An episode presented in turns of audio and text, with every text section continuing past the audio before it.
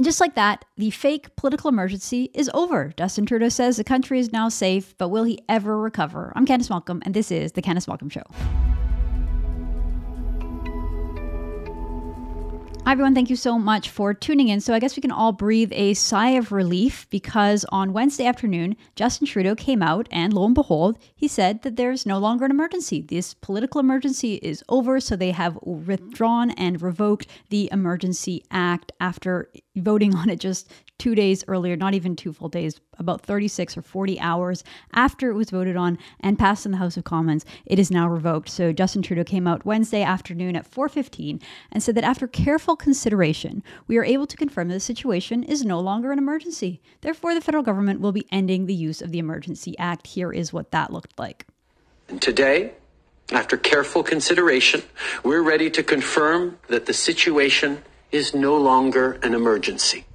Therefore, the federal government will be ending the use of the Emergencies Act. Well, isn't that just incredible? So so you might be asking yourself what exactly changed between Monday evening when the House of Commons voted. Re- recall that the entire Liberal caucus, the entire NDP caucus voted in favor of this. The Liberal government whipped their MPs. It was a confidence vote, meaning if they didn't get the votes that they needed, we would get triggered into an election. So it was so important that they all voted in favor of this act that there was some kind of pressing emergency, some kind of threat to our sovereignty, to our supply chains, our economy, the border integrity. The entire country was at risk on Monday evening. We needed to pass this Emergencies Act, even though the protests had already been cleared, even though the police had already marched through Ottawa and removed all the trucks, all the protesters. No borders were currently blocked. Uh, nothing was going on on Monday night that warranted this. Somehow, less than two days later, with no change, no new intel, no police actions, nothing changed, and the Emergency Act is lifted. Of course, all of this just goes to suggest that there was no emergency in the first place. This was all political, it was entirely politically motivated. Justin Trudeau found himself in a bad situation that he himself created. He ignored a working class uprising. By the time they showed up in Ottawa, he called them every name in the book, refused to engage, refused to meet with them.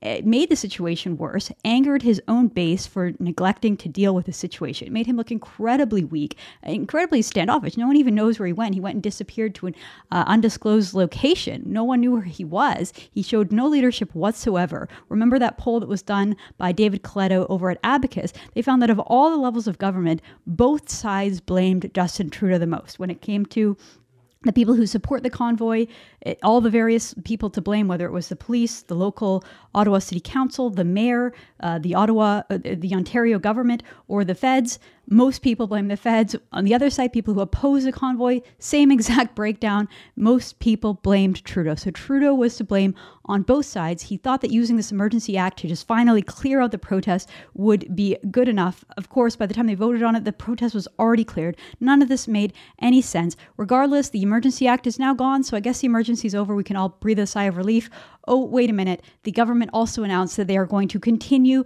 with the completely egregious practice of stealing people's bank accounts, freezing their bank accounts, making them unbanked, basically removing them from the modern economy. So, Chrystia Freeland speaking on Wednesday, she said this about bank accounts. She said, concerning bank accounts, the process of unfreezing these bank accounts has already begun, as the RCMP notes. I'd just like to stress that there are bank accounts that will remain frozen, not because of the emergency orders. There will be other orders, court orders, and others. And because of these orders, the bank accounts may still be frozen. So even though they've removed this draconian piece of legislation that allowed them to do all kinds of abuses and, and have all kinds of unprecedented power, the ability to freeze people's money, the probably the most terrifying aspect of this entire ordeal, uh, they're just going to hold on to that for a little while longer.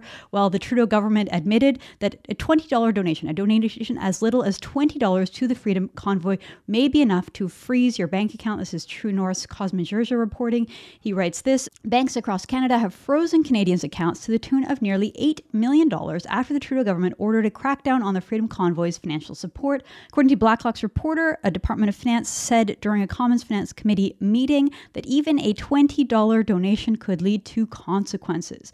This is a quote from the Assistant Deputy Finance Minister. She said, It would be unlikely that someone who gave $20 three weeks ago or even $20 post February 15th would be captured by a freeze, but it's not impossible. So they're going to try their best not to freeze your bank account if you donated to the Freedom Convoy, but it's not impossible. In other words, it's possible. What a mess. What a total sloppy mess. This is a Globe and Mail reporting. They say that government officials said earlier this week that about 206 bank accounts holding a total of $7.8 million were frozen using the emergency measures, most of which were identified as having ties to organizers of the protest or owners of vehicles used to block roads. Keyword there, having ties to the protest and the owners of the vehicles. So, so not even necessarily the individuals who were at the protest or the individuals who owned trucks that were at the protest, just people who had ties to them. That sort of vague language should really send a chill down your spine. They've taken 206 bank accounts. I should note that is more bank accounts than the US federal government seized after 9 11 after 9 11, when they were trying to crack down on the terrorists that funded the hijacking of airplanes that flew into buildings and killed nearly 3,000 people, including Canadians, they seized fewer than 150 bank accounts. When a group of truckers roll into Canada, Canada seizes more bank accounts than the US government after 9 11. Absolutely unbelievable. I'll continue to read from this Globe and Mail report, it says Canada's banks have since unfrozen most accounts belonging to customers who were linked to illegal blockades, according to the Canadian Bankers Association. Dozens of people tied to the protests had access to financial services cut off last week under emergency powers and acted to pressure protesters to leave downtown Ottawa. Gotta love how the legacy media just slips in the government talking points here. They were linked to illegal blockades. Okay, I'll, I'll just note yes, there were some illegal blockades that happened during the protests. The blocking of the Ambassador Bridge, that was an illegal blockade. There were other blockades at international border crossings, at Canada US border crossings, that were indeed illegal. But calling the Ottawa protest an illegal blockade is government propaganda. That is not what happened. It was a protest similar to every other protest that we see in Ottawa, a whole bunch of people going up on the lawn in front of Parliament, blocking up Wellington Street, people parking their cars there, people walking on the street. That is not illegal in Canada. That is not an illegal blockade. That is a legal, peaceful protest. And every time the legacy media comes out and says that it was an illegal blockade and describe the Ottawa protests that way, the more that people don't trust legacy media because that is propaganda. They are shilling for Trudeau. They're using his language to try to confuse you, to try to make you on the side of Trudeau, and to tell you that there was something nefarious, something illegal about what the peaceful truckers were doing. That is wrong. And I'm going to call it out every single time because it is maddening to see the use of propaganda in the legacy media promoting Justin Trudeau and promoting his language he used to justify this whole thing. We know this whole thing had no justification. We know that now because he revoked it 36 hours after he implemented it, even though nothing changed in those 36 hours. So after this thing was passed in the House of Commons on Monday night, it went to the Senate. The Senate was right in the middle of debating it when Justin Trudeau came out and revoked it, making the Senate debate sort of a moot point. However, I want to cover a little bit of what happened in the Senate because there were some very good, very articulate points raised by conservative senators who articulated it perfectly better than I can. So I'm going to play you this clip from Senator Don Plett. He is the leader of the opposition in the Senate, explaining perfectly well why Justin Trudeau was completely wrong to enact this emergency act. Here's that clip. We're now being asked to vote on a government motion. I agree with most of the legal and constitutional experts, most of the provinces, and most of the observers in Canada and in the rest of the world. This government, the Trudeau government, failed to make its case for the use of the Emergencies Act.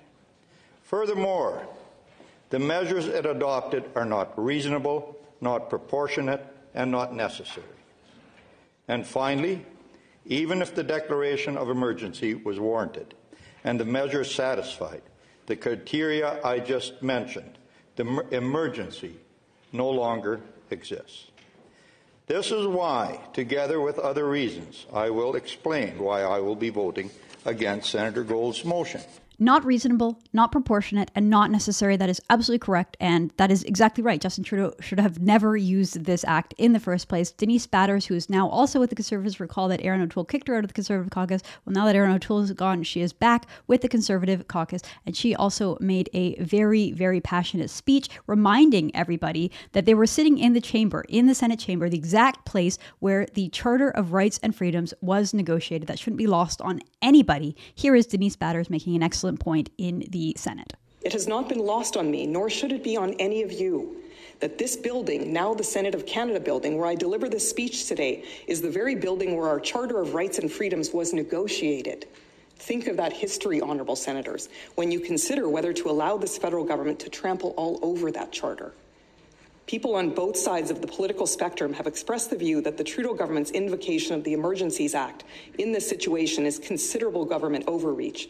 We need to assert ourselves, honorable senators, and reject this unprecedented authoritarian overreach by this federal government reject this unprecedented authoritarian overreach by the federal government. Well, lucky for the Trudeau government, he has the unwavering support of the legacy media. So the legacy media were quick to jump in and let everyone know nothing to see here. Everything was handled perfectly well. There was no abuse of power whatsoever. This is all over now. Let's just sweep it under the rug and move on with our lives. So here is Andrew Coyne doing his best to try to justify what Justin Trudeau did, saying that basically everything was exactly right. So here is his timeline, very distorted, and I will explain why. So, so Andrew Coyne says this January 28th to February 14th, Ottawa paralyzed, police do nothing. February 14th, federal emergency declaration. February 18th to 20th, police move in, blockades clear. February 23rd, emergency declaration lifted. In sum, emergency declaration restores order, is lifted soon after, and then he mocks his critics, saying, outrage. Basically, Andrew Coyne just thinks that Justin Trudeau is hunky dory. He handled this all perfectly well. Nothing to see here. Nothing was wrong. Well, there are a few problems with Andrew Coyne's timeline. I created my own timeline because Andrew Coyne didn't get the facts right here. Okay, so yes, a convoy rolled into town on January 28th. It, it started a week earlier when they decided that they were going to do their slow roll from Vancouver all the way. New convoys were created all over the country. Everyone started going to Ottawa, converging onto Ottawa to show their displeasure with the Trudeau government, with the mean spirited, heavy handed vaccine mandates at a time when the vaccine mandates are have been proven to be not effective at all. Look, everybody who's had Omicron has recovered. They're ready to move on with their lives. The vaccine mandate is unnecessary at this point. Okay, so so so the protest moves into town. It was a noisy protest correct. But it was also a peaceful protest and a legal protest. So saying that Ottawa was paralyzed is completely hyperbolic and untrue. There was a small part of Ottawa that was disturbed by this. It was a noisy protest. The purpose of a protest is to be noisy, is to be disruptive, is to make people feel uncomfortable. In this case, make the elites who live in Ottawa, who make all the decisions, make them feel uncomfortable to know how uncomfortable they're making people feel with their heavy handed orders. Okay, so, so so so we agree that there was a protest in Ottawa January 28th. I would say it was a noisy protest and the police did their job. The job of the police is to keep the peace, to keep things calm. During that period of time, there w- was no violence, there were no major arrests, there's no property damage. It was a very calm albeit noisy, albeit disruptive, protest. So police do nothing isn't true. It's not the police's job to solve a political problem. It is not the police's job to make Trudeau's problems go away. Trudeau could have met with the truckers. Trudeau could have tried to hear the truckers. Trudeau could have made a good faith effort to try to negotiate in some way with the truckers to say, okay, I understand your point. Let's perhaps lift this mandate or let's make more exemptions for people who don't want to get vaccinated at this point. Instead, what did he do? He poured gasoline on the fire. He called them racist. He called them Nazis. He said that he wanted nothing to do with it. He demonized an entire class of working people in, in, a, in a very divisive way. Most Canadians see it that way. Okay. Andrew Coyne missed this point, which was that on February 13th, the day before the federal emergency was declared, the Ambassador Bridge was cleared. So, so yes, there was an illegal blockade. It happened on the Ambassador Bridge that connects Windsor to Detroit. That was cleared over the weekend. The Ambassador Bridge was cleared using the existing laws on the books. So the next day, after the Ambassador Bridge had already been cleared, Justin Trudeau comes in and declares an emergency, even though there was no current blockades at that time. Regardless, the journalists cheered and, and cheered for their hero and said, "Hooray for Trudeau! Let's get rid of this mess." February 18th to 20th uh, Coyne says that police moved in and blockades were cleared. I, I, I clarified that a little bit to show what really went on, which was that the police crushed a peaceful protest. Then on February 21st, after the protest was already gone, the Emergency Act was passed in the House of Commons. And two days later, even though nothing changed, the Emergency Act was lifted, and journalists are just pretending that there is nothing to see there. Mark Gerretsen, a Liberal MP, likewise made the same point, basically that the nothing nothing was done wrong, nothing to see here. Let's all just move on with our lives. Everything was handled properly. He writes this: the Emergency Act exactly served its purpose. It was one targeted only where it was needed. Two, proportionate to the threat. Three, lasted only as long as needed. And four, always maintained charter rights I mean, I mean that whole okay. Well, that whole thing is wrong. Targeted only where needed. Where exactly was it needed? Because by the time it was enacted and and passed, the protest was already gone. Okay, proportionate to the threat, they used undue force, excessive force against unarmed peaceful protesters to clear them out because Trudeau simply didn't want them there. It was a political problem, not a threat, not a national security threat. Regardless of how many times liberals repeat that, lasted only as long as needed. Well, it wasn't needed at all. Always maintain the charter rights. I, I can't wait until the conservatives are in power and there is a big protest that rolls into town, or there is a big foreign funded environmental movement or protest, and all of a sudden the conservatives start uh, considering using some of these same tactics against the left, against liberals. I wonder how they'll feel about their charter rights when if and when a conservative government ever seizes the bank accounts of political activists on the left. I'm sure they will have a different tune. Well, Candice Bergen, who's the interim leader of the Conservative Party, came out with a pretty strong statement. She wrote this The Conservative Party knew it was wrong. Canadians knew he was wrong. The PM was wrong when he invoked it. He was wrong when he voted to continue it at 8 p.m. on Monday. He was wrong when he made it a confidence vote. Nothing has changed between Monday and today other than a flood of concerns from Canadian citizens, bad press, and international ridicule. It's a really good point because you wonder so what what did change? What was the main thing that changed between Monday night when they voted this thing in with a confidence vote and Wednesday afternoon when they lifted it? Well, what changed? I'll tell you what changed polling. Public opinion polls came out, and again, it did not look good for Justin Trudeau. So, an Ipsos poll came out on Thursday reflecting what had been happening in the week prior. And I'm sure PMO or Justin Trudeau's inner circle got their hands on this or they had their own internal polling that was saying the exact same thing. But this global poll came out and it's pretty devastating for Justin Trudeau. It shows that Trudeau gets a failing grade from Canadians. So I'm just going to read this piece because it's really interesting, not just to see the facts of the poll, but also how global news and legacy media cover Justin Trudeau and cover this convoy. So here's Global News. It says Trudeau's convoy response gets a failing grade, but even fewer support protesters polls. So they even have to put it in. Even though Justin Trudeau is the leader of the country, it is his responsibility to keep peace, keep order, and keep the country united.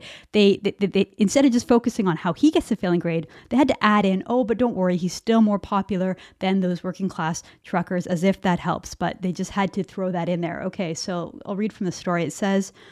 As the so called Freedom Convoy comes to an end in Ottawa, they even put Freedom Convoy in scare quotes there, it says Canadians remain divided on how they feel about the protests. According to a new Ipsos poll published Thursday, Canadians' approval of Justin Trudeau's handling of the convoy blockade was only seven points higher than that of the protesters. The poll, conducted exclusively for Global News, showed that 43% of Canadians approved of the way Trudeau handled the three week long protests, while 36% supported the truckers. So the way that they're even painting this and showing this is like kind of trying to pit Justin Trudeau versus the truckers. And in our parliamentary system, 43% approval rating isn't that bad what they bury a little further down is that a staggering 52% of people said that Justin Trudeau's rhetoric and the way that he approached the situation made things worse and that he was mostly responsible for what happened. So rather than putting that side by side, 43% approved, 53% that he was to fault, they bury the 53 later on and they pit him against a lower pop, a, lower support level for the truckers. It continues to go on. It says in Ontario, where most of the protests actively was focused, 49% approved of Doug Ford's handling. So Ford had a higher approval rating than Trudeau, even though they essentially took the same position. The only difference was that Justin Trudeau was far more divisive in his language. And I want to read you this paragraph because it really just shows you the mindset of the people who write the news and the people who conduct these polls, they're, they're, they're always on the side of the liberals. They're always cheering for the liberals. They're always cheering for Trudeau. And let me explain what I mean. This is a quote. It says, What's particularly worrying is that 52% of the people that we interviewed said that the Prime Minister's divisive rhetoric and the way that he approached the protest was mostly responsible for what happened. Darrell Bricker, CEO of Ipsos Public Affairs, told Trudeau. So, so wait a minute. What's particularly worrying is that 52% of Canadians oppose Trudeau, why would that be particularly worrying for anyone other than Justin Trudeau himself and other than the PMO and Trudeau's inner circle? Why would the head of a polling company say that it's particularly worrying that Canadians oppose Trudeau? I mean, just just the mindset of the way that they write the news and they put this stuff together is is just really really telling. So I'll continue reading. It says this: Bricker said that the issue here is that even though authorities may not like it, data is showing that protesters have gained a certain amount of sympathy among the Canadian population poll also states a deep generational divide is evident, with a majority of those 18 to 34, 58%, and 35 to 54, 53%, sympathizing with the protesters compared to only 32% of them aged over 55. That is really bad news for Justin Trudeau. The fact that 18 to 34 year olds, nearly 60%, nearly two thirds of people in that younger age group sympathized with the convoy. Not good news at all for Justin Trudeau. One other bit of news I want to cover here, which is I, I, mentioned this on the show the other day that Tamara Lich, one of the organizers and the one that started the GoFundMe campaign, uh, Métis woman, she was arrested during the police action over the weekend. And I mentioned that she was denied bail. What I didn't mention at the time because it wasn't out yet was that the person who was presiding over the case, the judge presiding over the case that denied Tamara Lich bail, was a former Liberal Party candidate. She was one of she ran for Justin Trudeau's Liberal Party in the 2011 election. She lost, and then Trudeau appointed her to the federal bench. She is now the one overseeing this. This is this is an insane conflict of interest. The fact that this judge hasn't re- recused herself from this case is insane because the appearance of political interference, political bias, of undermining again of our judicial system and the rule of law is really, really, really, really bad. So this judge also made 71 donations to the Liberal Party between 2009 and 2014, ranging amounts from $5 to $1,186. And here is Justin Trudeau back in 2013 promoting her in a video saying that she is has vision and she's authentic. Here he is endorsing a judge who is now denying bail to one of these organizers. This is unbelievable. Here is what that looked like. It's an extraordinary pleasure for me to tell you how much I have uh, great admiration for Julie Bourgeois, uh, her vision, her authenticity, uh, her strength uh, is going to be an amazing asset both to the people of Glengarry, Prescott, Russell, but also to everyone in the House of Commons after the next elections when I ha- will have hopefully the honor of uh, sitting beside her in the House. Thank you very much.